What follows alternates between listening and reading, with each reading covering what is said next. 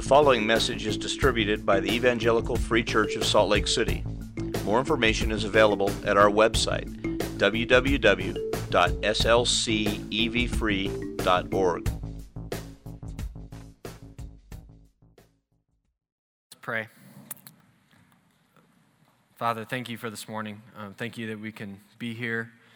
We thank you for the fall, Lord, and, and the beauty, the change of season um, that it represents, Lord, that we get to see another aspect of you, Lord.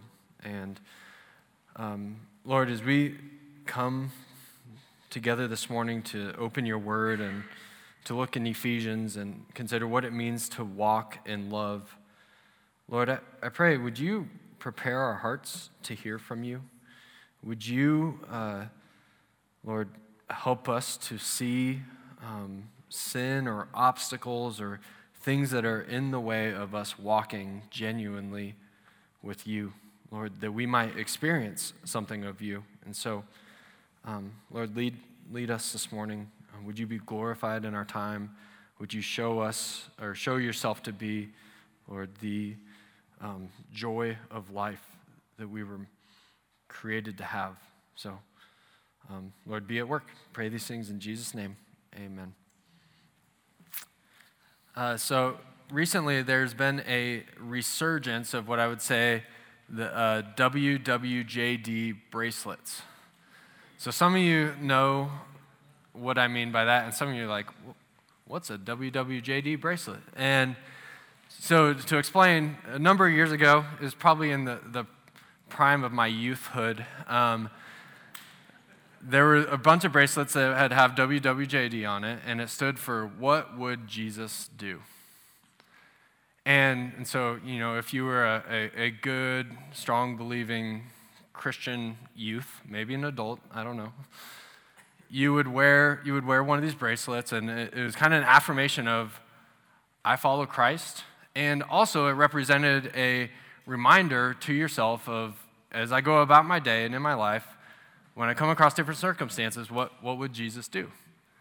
And that is ultimately a, a good thing, a good reminder. I think that's a, a helpful question for us to ask as we think about our lives, as we come across different contexts and, and ask the question, what, what would Jesus do?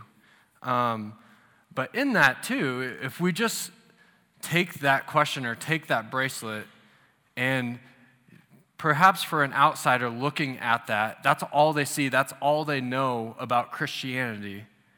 They could leave and take something, a wrong idea about the faith, that Christianity is about doing what Jesus would do. So therefore, I need to be a good person and, and do good acts and do what Jesus would do, right? And, and so that might be one way that, that that could be misunderstood. Well, as of recently, there's a new bracelet that's HWLF. And you're like, what, what does that even mean? I, I can't even remember it, you know. But it says, He would love first. And so there's kind of the question, you know, what would Jesus do? Well, you know, just left to ourselves, we could define that however we want to, but they're trying to bring some clarification to say, He would love first, right? And so it gets a little bit more dialed in here, which is good. But in this, often in, I would say, in a Christian culture, or often even around the church, we can make the faith about doing what's right, what's wrong. We can define love however we want to define love and then go and act. And ultimately, it can become about our own individual pursuit of holiness and righteousness rather than actually a walking, living relationship with Christ, of Him empowering us. And so, as we think about just this mantra of what would Jesus do, or we think about some of our own upraising in and around the church, or perhaps you've been outside the church looking at it and trying to understand what is the Christian faith, what is, uh, what are these, all these commands and law. What we want to look at this morning is what does it truly mean to walk in love?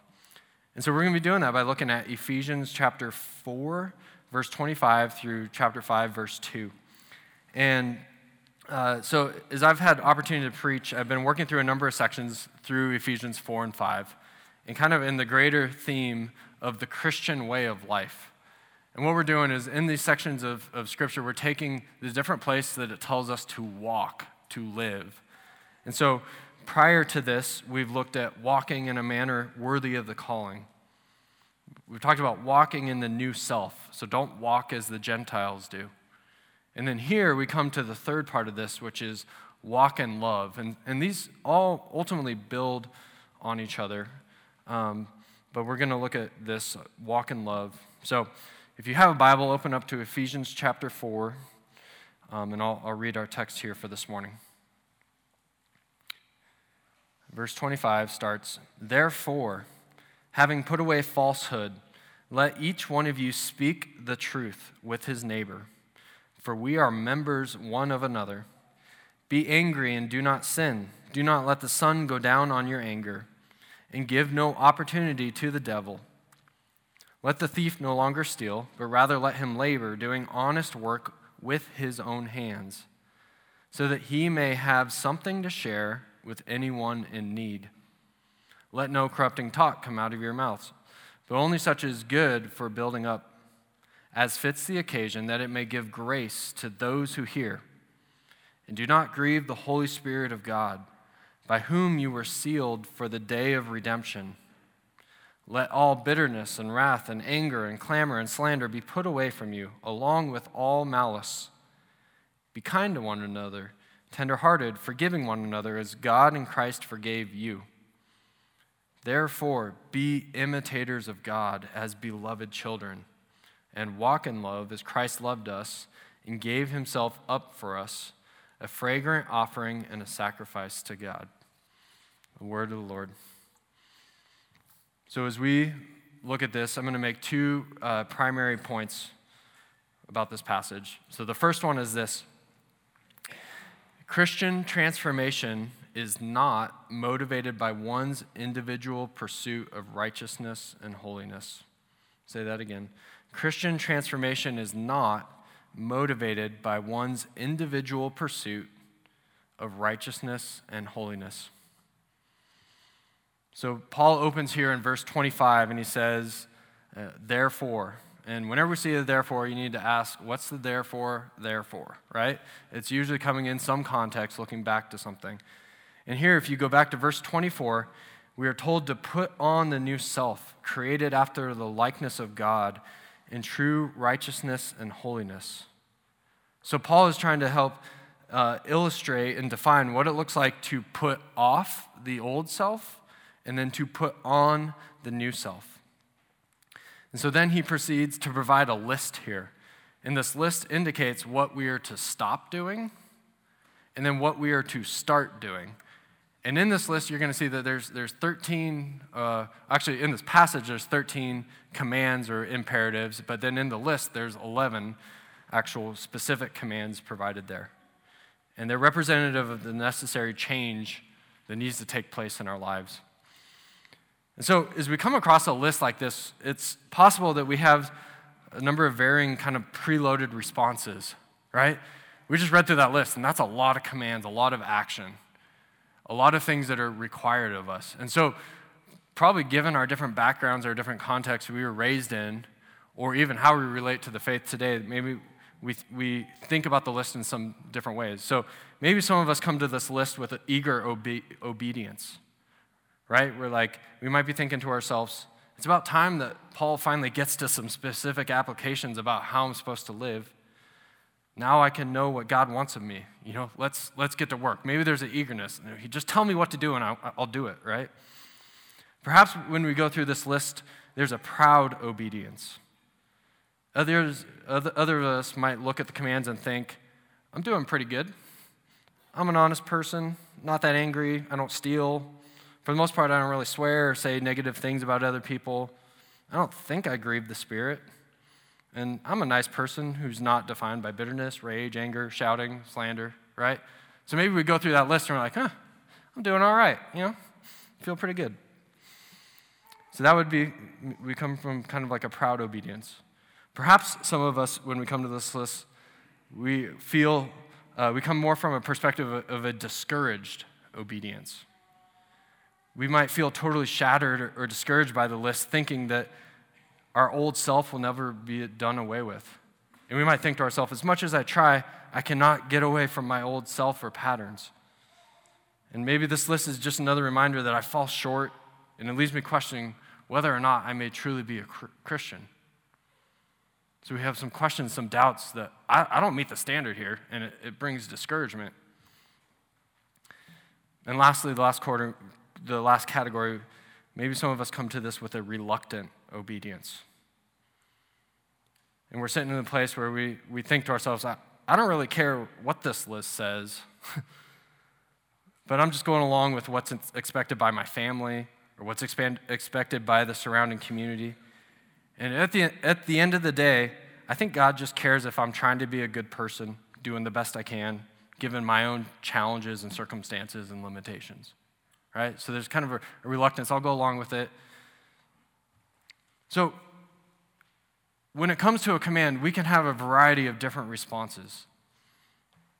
And I think as we think about this, uh, as we kind of just take note of how do we relate to this list, I want to take a few moments to provide some comments about how we might approach God's commands.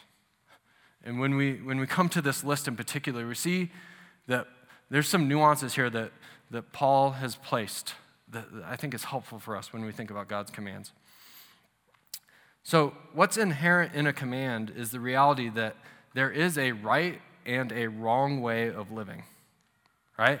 And that whoever is giving the command basically is saying, you know, when they give a command, there, there's a right or a wrong. You obey or you don't obey, right? It, there's something on the table there.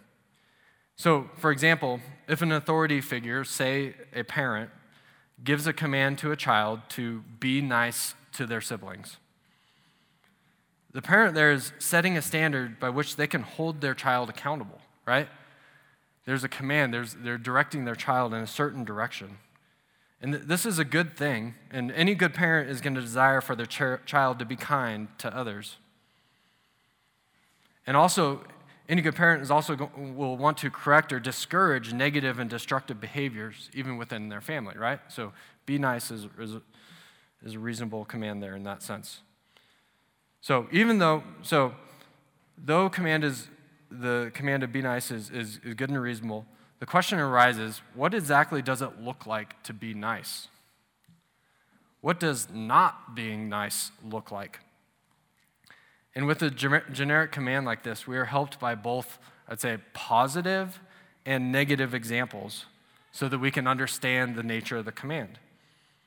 So, the parent who wants to further clarify what it means to be nice, they could use uh, some prohibitions, right? They could use a prohibition like don't hit your brother. Don't tease your sister. Don't take toys out of the baby's hand, right? There's prohibitions that give some clarity there.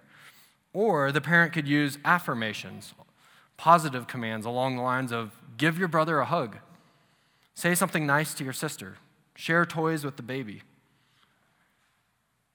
So these prohibitions and affirmations help define and fill in the generic command of be nice and they put uh, this generic idea of be nice into action and give it some tracks to run on. And so when we come and look at this list, we see that Paul is actually helpfully providing a list of both prohibitions, our old behavior, and then affirmations, our new behavior. So what we're to stop doing and what we are to start doing, what we're to put off, what we're to put on. And so we need to ask why are, are both affirmations and prohibitions necessary? Why does God do this? What's, and even uh, maybe a more generic question what is the purpose of the law? Why is this all here?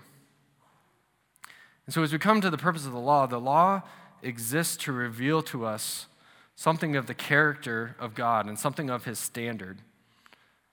The law also exists to show sin to be sin. If you want to go read more about that, go look at Romans 3. But sin is anything that ignores, denies, or runs contrary to God's commands and law. And so, as we think about the garden, we see the, the presence of both a prohibition and then also affirmations, right? So, in the garden, we see one prohibition. He says, Don't eat of the fruit of this one tree, right? And if you do, here's a consequence you will surely die. But also in the garden, we see that there are positive commands, right? There's multiple affirmations. He says, Be fruitful and multiply, fill the earth, subdue it, have dominion over it. And here, the positive command tells us something about man's purpose and motivations, while the prohibition uh, in the negative command, it, it places some guardrails to provide accountability, right? To keep things in check. And so, the danger in which there's a danger here when we come, and especially as we think about prohibitions. The danger is that often it, it can be easier to give more weight to a prohibition found in Scripture. And I think we do this subconsciously. I don't, I don't think we do this like, I'm just going to obey the prohibitions. But th- here's the danger is I think the danger to merely obeying prohibitions is that we can come to a false standard of holiness and righteousness. And we can come to have a similar attitude to that of the rich young ruler in Matthew 19 thinking more or less before Christ, I've done all the commands, I've obeyed them, I've kept those since my youth, right? And, and we, uh, and, and the reason we could maybe say, say that or think about that is we go down the list and we think, I don't really, I don't, I don't murder, I haven't committed adultery, I don't steal, I don't bear false witness, right? And real quickly, you can run down the Ten Commandments, you can run down a list of prohibitions and be like, check, check, check, doing pretty good, right? And, and in that, that's, the prohibitions are helpful because they're, they're drawing a line in the sand that we're to not cross over. But, and also in that, the prohibitions, they're the easiest to define, right? Because they make a behavior in a particular action more black and white. Don't do this. That becomes really clear. But the prohibition also is not the whole law. They're only part of it. And they're there to help bring clarity to our sin condition. And so ultimately, the heart of the law is not defined in a prohibition. The heart of the law is summed up in a positive command, and a command that we are all familiar with love the Lord your God with all your heart, and all your soul, and all your mind, and all your strength, and your neighbor as yourself. Right? It puts it in a positive command that that's what we're to be about. And so Paul does a similar thing here. He does not provide the list here so that we, and only include prohibitions, lest we be tempted that we think we can become better people and that it would enable us to gain a righteous and holy stand, standard standing before God. I think he provides this list to help move us towards what it means to legitimately walk in the new self, created in the image of God. And the reason I kind of like labor this point and spend all this time here is that I think often for a number of us, and, and even especially for Christians, that there's an unchecked tendency to think that because God commands something, that I must be able to obey it by my own resolve and my own strength. And now, it's true that God created mankind to have the potential for obedience, but what's missing or misunderstood is that from the get go, we don't actually have the right heart, the right motivation for obedience.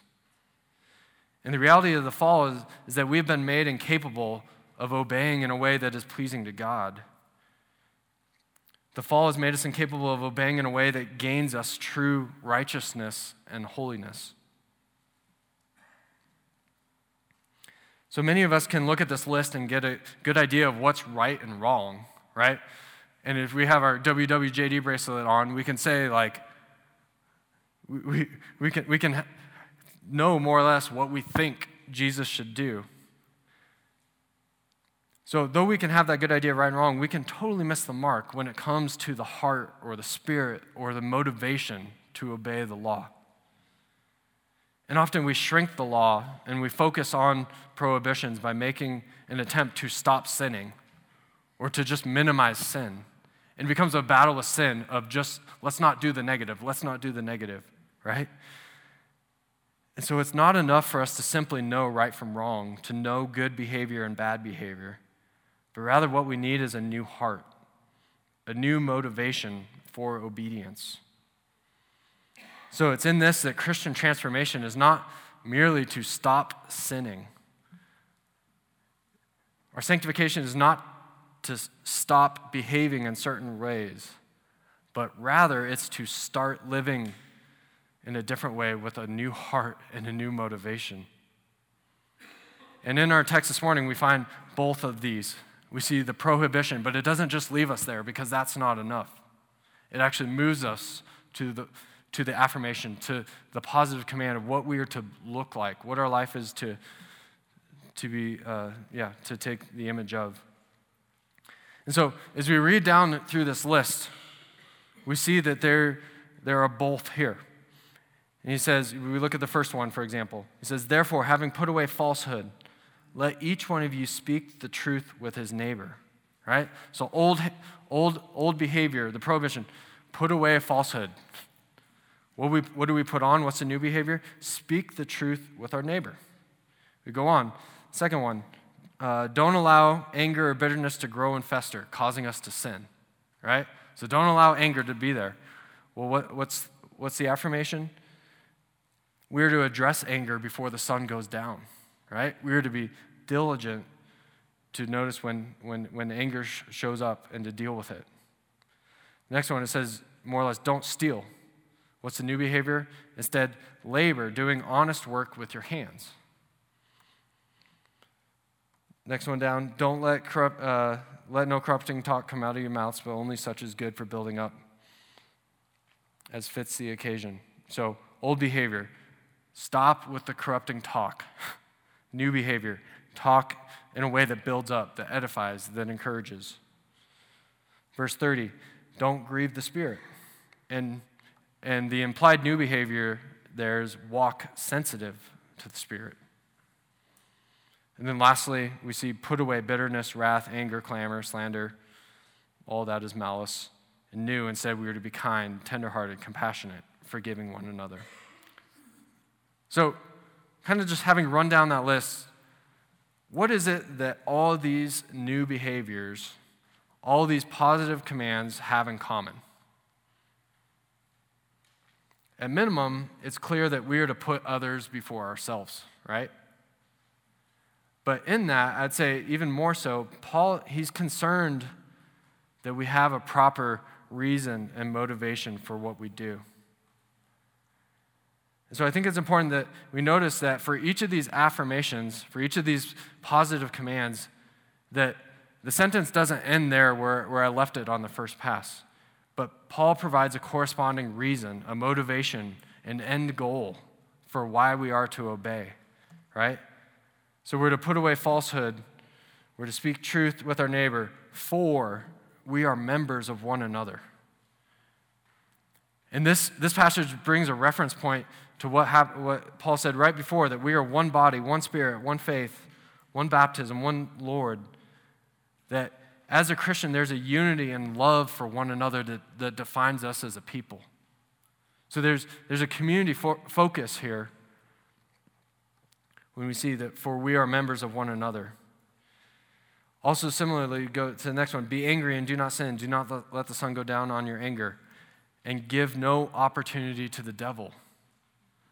So there's something about anger that anger opens opens up the door for the devil to do work. The devil doesn't place anger in our hearts. Anger is there. Anger comes out because of our fallen condition. But what anger does is it opens the door and where we know that there's anger, there's division in families and communities, and there are real problems there. And the devil can get in and wedge open, split open that, that division, right? And use it in a way that doesn't protect the integrity of what God intended for community and relationships to be. So we see some of the motivation why we need to deal with anger, right? Given our sin condition. Next one, he says, Let the thief no longer steal, but rather let him labor, doing honest work with his own hands. Why? So that he may have something to share with anyone in need. And I was greatly helped by one of our um, former pastors here, Jed Brown. He, would ask, he asked me the question when is the thief no longer a thief? And often, you know, we could think about it, a thief is no longer a thief when he stops stealing, right? No, not according to this passage. A thief is no longer a thief when he begins to labor and work so that he can give away generously. You think about the life of Zacchaeus, right? Who's, you know, a legalized thief. But we see that when his heart is transformed, he gives all away generously. He moves from one category to another. He doesn't become, you know, not become a tax collector or a thief when he just stops doing that. But he steps into something new in that he begins to look and to share with anyone in, in with anyone in need. Next, 29 says, Let no corrupting talk come out of your mouth, only such is good, uh, only such is good for building up as fits the occasion, that it may give grace to those who hear. So, again, it's one thing to refrain from negative language or destructive comments, but it's another thing to proactively seek to build up and give grace. Right? So, any of us can catch our tongue and maybe prevent ourselves from saying something harmful. But what does God require? What is Paul pushing us towards? That we actively look to give edifying, building up words that is grace to those who hear. It does something to their soul when we can speak and affirm and, and love others. Verse 30 Do not grieve the Holy Spirit, by whom you were sealed for the day of redemption. And this, this command stands out a little bit differently from the rest, right? And in some sense, some people connect this one to the verse of do not let corrupting talk come out of your mouth. Or some people try to connect it to think about, you know, all this list as a whole. That if we are not if we are not walking in this new way of life, that we're going to be grieving the Holy Spirit. But the point here is that in some way, in our old way, in our old way of life, we are grieving the Holy Spirit.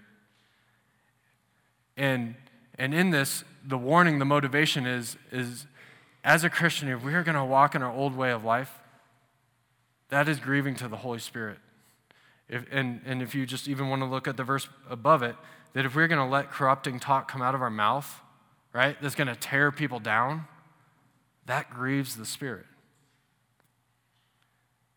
And, and kind of the motivation that Paul puts here is why would you grieve the Spirit who is the one who is the seal of your redemption one day? Why would you grieve the Spirit of the one who is the deposit, the guarantee that you will enter into eternal life with Christ, right? And so here, there's, there's a motivation that, that we, we want to be pleasing to God, which is going to come later in the passage. We don't want to grieve the Holy Spirit. And so we see, see a motivation there. And the last, he says, Let all bitterness and wrath and anger and clamor and slander be put away from you, along with all malice. Be kind to one another, tenderhearted, forgiving one another as God and Christ forgave you. So we, we are to be kind, compassionate, forgiving, because this is who God is. And because that's who God is, that is what God does. And so if we were to step in the new self and to image Christ and to be like him, then in that, we're going to put away these other things. That's, that's the motivation.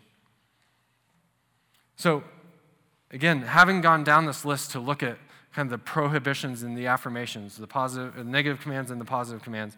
And now looking at the motivations, the heart, the desire that, that is here.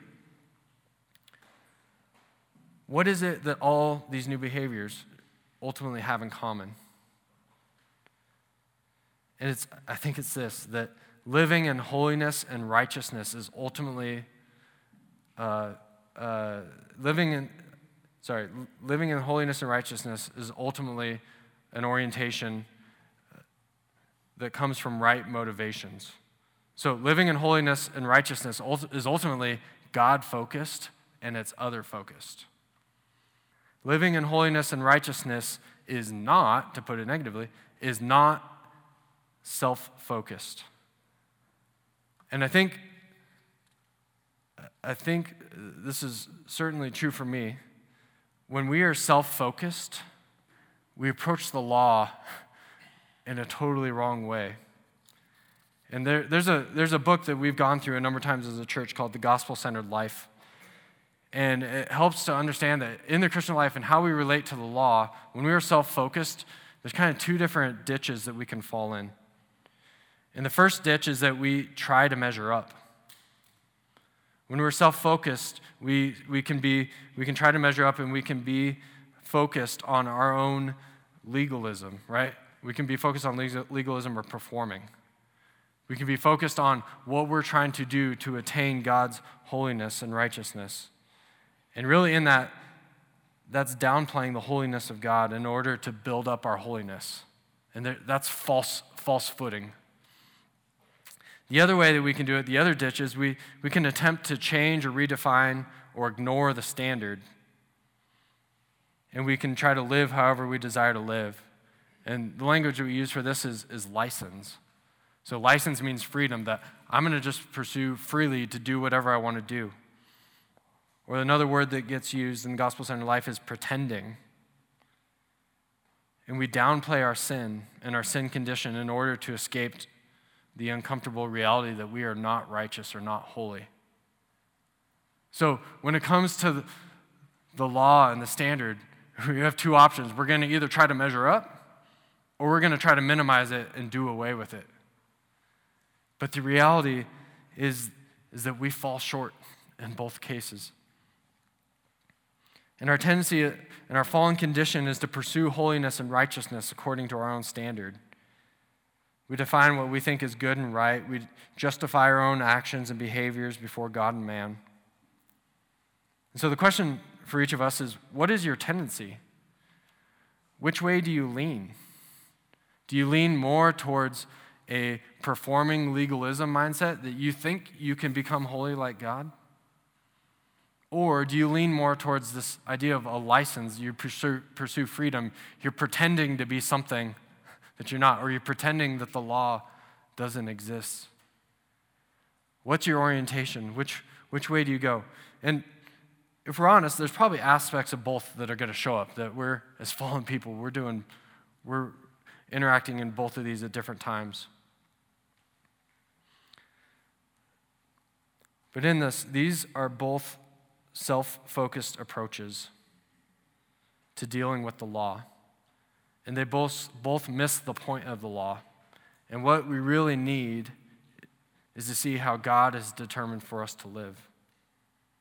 So, having just gone through the above list of what it looks like to, to walk in the new self, self, Paul leads us here to a summary statement. It's the essence and the heart of what it means to walk as a Christian, to walk in a manner worthy of the calling, to walk in new life. And this is where we come to verse, uh, verse 1 of chapter 5. He says, Therefore, be imitators of God as beloved children, and walk in love as Christ loved us and gave himself up for us, a fragrant offering and sacrifice to God. So here's, here's the second point Christian transformation is motivated to walk in love by following the example and model of Christ. So, Christian transformation is motivated to walk in love by following the example and model of Christ. So, again, in verse 1, we see another therefore, right? So, everything that we've just looked at, all these commands, given all, all that was just stated above, Paul then provides two commands here. He says, Be imitators of God as beloved children. And the second command, walk in love as Christ loved us.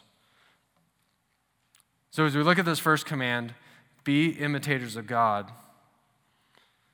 kind of the question comes up, how in the world are we able to imitate the one and only holy God of the universe? Isn't this like kind of a presumptuous command? That he thinks we can do that? And in fact, this is the only place in Scripture where we are directly commanded to imitate God. Now, there are other places where the idea is certainly supported, and you could go back to um, Leviticus 19 and see the command, Be holy, for I am holy. So, this is not, not a new idea here. And actually, above in, in verse 24, we see as a new creation, Paul reminds us that we're created in the likeness of God. As image bearers, we are created in the image of God, and that means that our full end, our purpose, is to be like God. Not to be God, right? To be like God. There's a very big difference here in the sense that the God of the universe, God is always first, we are second, and we will always be second. We will never surpass God, we will never become equal footing with Him. But at the same time, that we can become like God. We are created in His image. So there is something, as God is, we are created to be and to walk in a similarity to who He is in His character.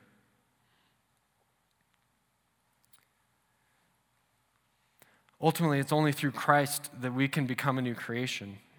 And through Him, the indwelling, and the indwelling Spirit, it becomes possible to imitate God.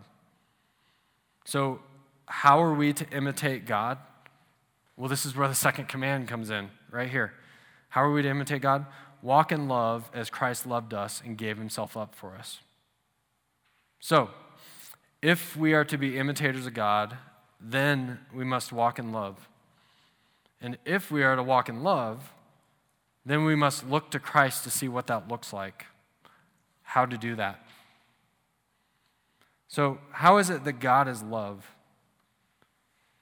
How is it that Jesus embodies and exemplifies God's love? Well, the Bible, the Old Testament and the New Testament, certainly supports the truth that God is love. But I think the real key to understanding how that is the case is exemplified in the person and work of Jesus. So, as mentioned earlier, Jesus, Jesus sums up the law and the prophets by saying, You shall love the Lord your God with all your heart, with all your soul, with all your mind. You shall love your neighbor as yourself. So, as we think about how it is that God is love, Jesus is the perfection and the fulfillment of the law and prophets. He is the one who embodies and exemplifies perfect obedience to these two commands. And we see this on his display, and we see this on display in his love for the Father and his love for the world. And I think a helpful place to go and look at this and to see this just like in, in a marvelous way is in John 17. And there in John 17, we see the love that Jesus has for the Father. Jesus, who claims and proves himself to be God, he gives us a sneak peek of this incredible reality of how God is love. He speaks of a love and a glory he had with the Father before the world existed. So, how is it that God can be love? Right? Love is an action, love is a verb, right? There's songs about that. But how is it that God can be love unless he has a relationship within himself? And it's through a triune Trinitarian relationship within himself Father, Son, and Spirit, all living in perfect, harmonious, united love for one another, that we can get a glimpse of how God's nature is love. Love is central to God's character. And God has had eternal joy from eternity past and eternity future within his nature. So when we say God is love, it makes the most sense in a Trinitarian concept of God, right? Is you have the Father, Son, and the Spirit relating in love to one another.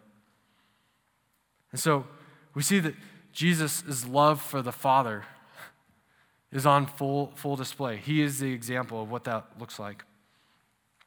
But then we also see Jesus' love for the world. We see his love for the church, love for his people.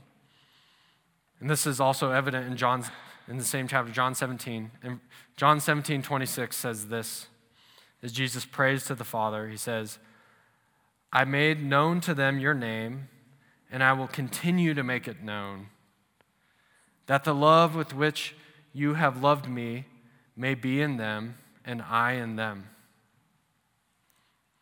Do you catch that? What a beautiful thing that is, that the love with which you have loved me. So he's talking to the Father, the love with which the Father has loved Christ is then the love that is going to be in us. It's the love that Christ has for us, but we are being invited into this love, loving relationship of God. And it's Jesus, it's his love for a lost and dying world in which he would subject himself to death and wrath and separation from God, which is the penalty of sin, so that we might enter into a loving relationship with the triune God of the universe. A loving relationship that Jesus experiences presently, the loving relationship that Jesus has experienced from eternity past into eternity future. And so we see that Jesus embodies this love and that he loves the Father perfectly and has for all eternity past. And he loves the world perfectly. And he invites us into that ourselves. And so Jesus is the perfect human expression of sacrificial love. And so, for us to imitate God, we have to become a new creation that we might image God by walking in, in sacrificial love. So, the heart and the motivation behind all of these imperatives that, that we've seen in this passage is that Christians are to sacrificially love as God sacrificially loves. And there's something here deeply important about the body of Christ, about the church, and how it images God. This kind of sacrificial love is intended to radically transform a community in righteousness and holiness. And we need to be reminded that righteousness and holiness is not an individual pursuit. Righteousness and holiness is a relational pursuit. It's done in relationship with God, in the context of relationships in the church and a lost world. I think to the, to the degree that we make our, our sanctification, our growth process, such an individual thing is actually to our own damage. Because our sanctification can only take place in the context of a God who is love, in the context of a church that is to image him and display that. And the greatest form and expression of love is that which is sacrificial, that which is costly. Why is this? Because the sacrifice, the cost, is a statement of value aimed at the object of our love. So you think about this, for example, why do men break the bank and break their back to purchase a valuable ring for their fiance? Because it's a statement of value upon their bride to be that is reflected in the costly sacrifice. Now, I, I know some of us want to be like, it's just a marketing thing. You know, they just want your money. I'm not saying you have to do that, but the principle is there. You know, get the tattoo for all I care. Uh, but the, but the heart is there, the sacrifice is there. And it images something, right? So then the question is why does Christ break his body and give his life to redeem a people for himself? because it's a statement of value upon his people. And it's a display of the deep ocean of love that exists within the nature of God. The costly sacrifice of Christ is a display of his love, it's the motivation that leads him to obedience. And it's what leads him to walk in love as the perfect image bearer. And this is mind blowing. This is the example that we are set. This is the heart of God, and this is to become our heart. Loving sacrifice is pleasing to God. Why? Because it's central to his character, it's central to his own internal joy. So we are to be, are, we are to walk in a loving sacrifice. So that's why speaking the truth, addressing anger, generously sharing, speaking edifying words, being kind, compassionate, forgiving. We are called to do these things because it points to the character of God. And it's, I think what we need to believe is it's the only way that we are going to experience life and joy as we walk as image bearers. So, as we continue to learn and walk in sacrificial love, I think it's how we are going to experience the life and the joy that God has intended for us. And it's often the case that we are more blessed to take part in giving rather than just merely receiving. So, how is it that the gospel frees us up to sacrificially give away our lives? What is it that led Christ to sacrificially give away his life? And I think it's in three little words here. It says, Therefore, be imitators of God as beloved children. This is one of those small statements that I almost skipped over when preparing this week. But then when I saw it, the language of beloved child is actually what frees us to sacrificially love and give ourselves away. This identity language is what grounds us to, to sacrificially walk in love. And I think this identity, we, we need to understand something about that. Um, for me, back in high school, you know, you experience all the different labels that get thrown around in a high school. You can think of jock, you know, punk. We had emos back then. I don't know if they're still around. Um, skaters, right? And there's a term that would get used, especially with the skaters, and it was called a poser. Anyone know a poser, right? An opposer is someone that would try to act as if they are something when in reality they are not, right? So they'd wear, you know, certain skate shoes and apparel, but in the end, the real skaters would call these pretend skaters posers, right? They looked the part, but they didn't actually embody the substance of the part that they looked, right? And so to try and be an imitator of something without the substance is to be in a place of great insecurity. It's probably the worst thing to be called a poser, right? You're exposed, you're a fraud. But the reality of the fallen humanity apart from Christ is that we are all posers, often performing or pretending to be something that we are not. And it might be that some of us have been going along with Christianity, but in reality, we have not been born again. We have not surrendered our life to Christ, dying to self. And if this is you, it's impossible for you to ever find right standing before God because there's nothing that you can do to be pleasing to Him in and of yourself. You'll never experience the joy and freedom of what it means to walk in new life motivated by love until this happens until there's a surrender, until there's a heart change. You must surrender your life, your plans, your will, your dreams, your desires to God, recognizing your own sinful independence and nature, and trust fully in the person and work of Christ.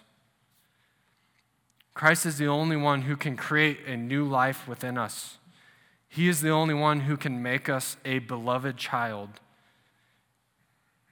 and when He makes us a beloved child, He brings about a transformation that will actually make us in position holy and righteous, and will actually make us in our character holy and righteous. Not perfect, but He will change our motivations. He will take away our poser status and make you the real deal. Christ is the imitator of God because He is God. And He's the and it is only through relationship with Him that we can be granted sonship or daughtership or daughterhood. I don't know what that word is, but granted sonship as a beloved child. So it's through faith and trust in Christ alone that we are born again and given a new heart with new desires. And why is this so important? Because in this, we are given a new identity that cannot be taken away. We talked about the Spirit who sealed us for the day of redemption. That's a guarantee of deposit. We are freed from the temptation to think that we must earn our own righteous and holy standing before God. We are freed from the temptation to redefine reality or morality because we'll never meet the standard. And in this, we are ultimately freed to sacrificially give away our lives and love others. And a few weeks ago in a sermon, the illustration was put before us that God and His love and His grace upon us, He's provided a dump truck of grace that's going to fall upon us. And there's an infinite line of dump trucks that are going to come, and He's going to keep pouring grace upon grace upon grace. So if we understand our status as a son, as a child, we can give it away because there's another dump truck coming. We can sacrificially give over and over again because we have a God who's going to give over and over again. And we believe that and trust that. That radically transforms our life. That radically frees us up to love someone else outside of our circumstance, to know that God will meet us again and again.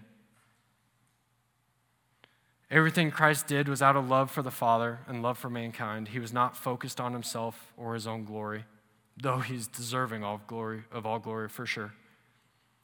He was and is surrendered to the will of the Father, and he's lovingly, sacrificially pursued the joy and salvation of a lost and helpless world.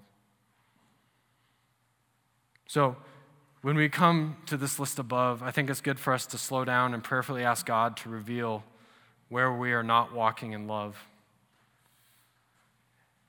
And I think we need to ask Him to give us a right heart and a mo- motivation to walk in the new self.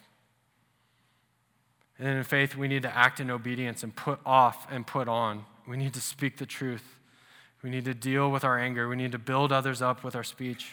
We need to walk in the Spirit, be kind and compassionate. But in the end, Christian transformation is motivated to walk in love by following the example and model of Christ. So let's pray that God would continue to do this work in our lives and that we would be further conformed to the image and person of Christ. That we would sacrificially put God and our neighbor before ourselves, all to his glory, knowing that he will infinitely provide for us and our needs along the way. So let's, let's pray.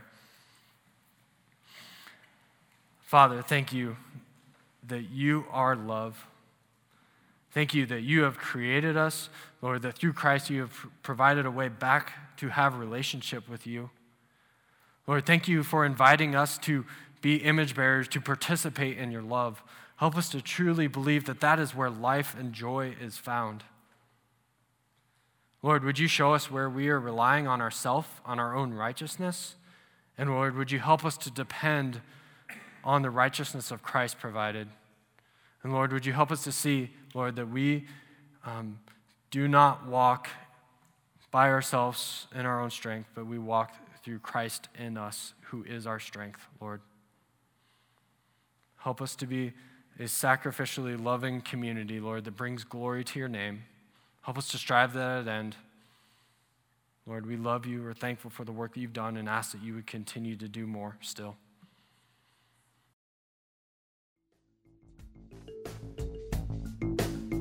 Thank you for listening to this message recorded at the Evangelical Free Church of Salt Lake City in Salt Lake City, Utah. Feel free to make copies of this message to give to others, but please do not charge for those copies or alter the content in any way without permission. We invite you to visit our website at www.slcevfree.org or call us directly at area code 801 943 0091. Our mailing address is Evangelical Free Church of Salt Lake City, 6515 South Lion Lane, Salt Lake City, Utah, 84121.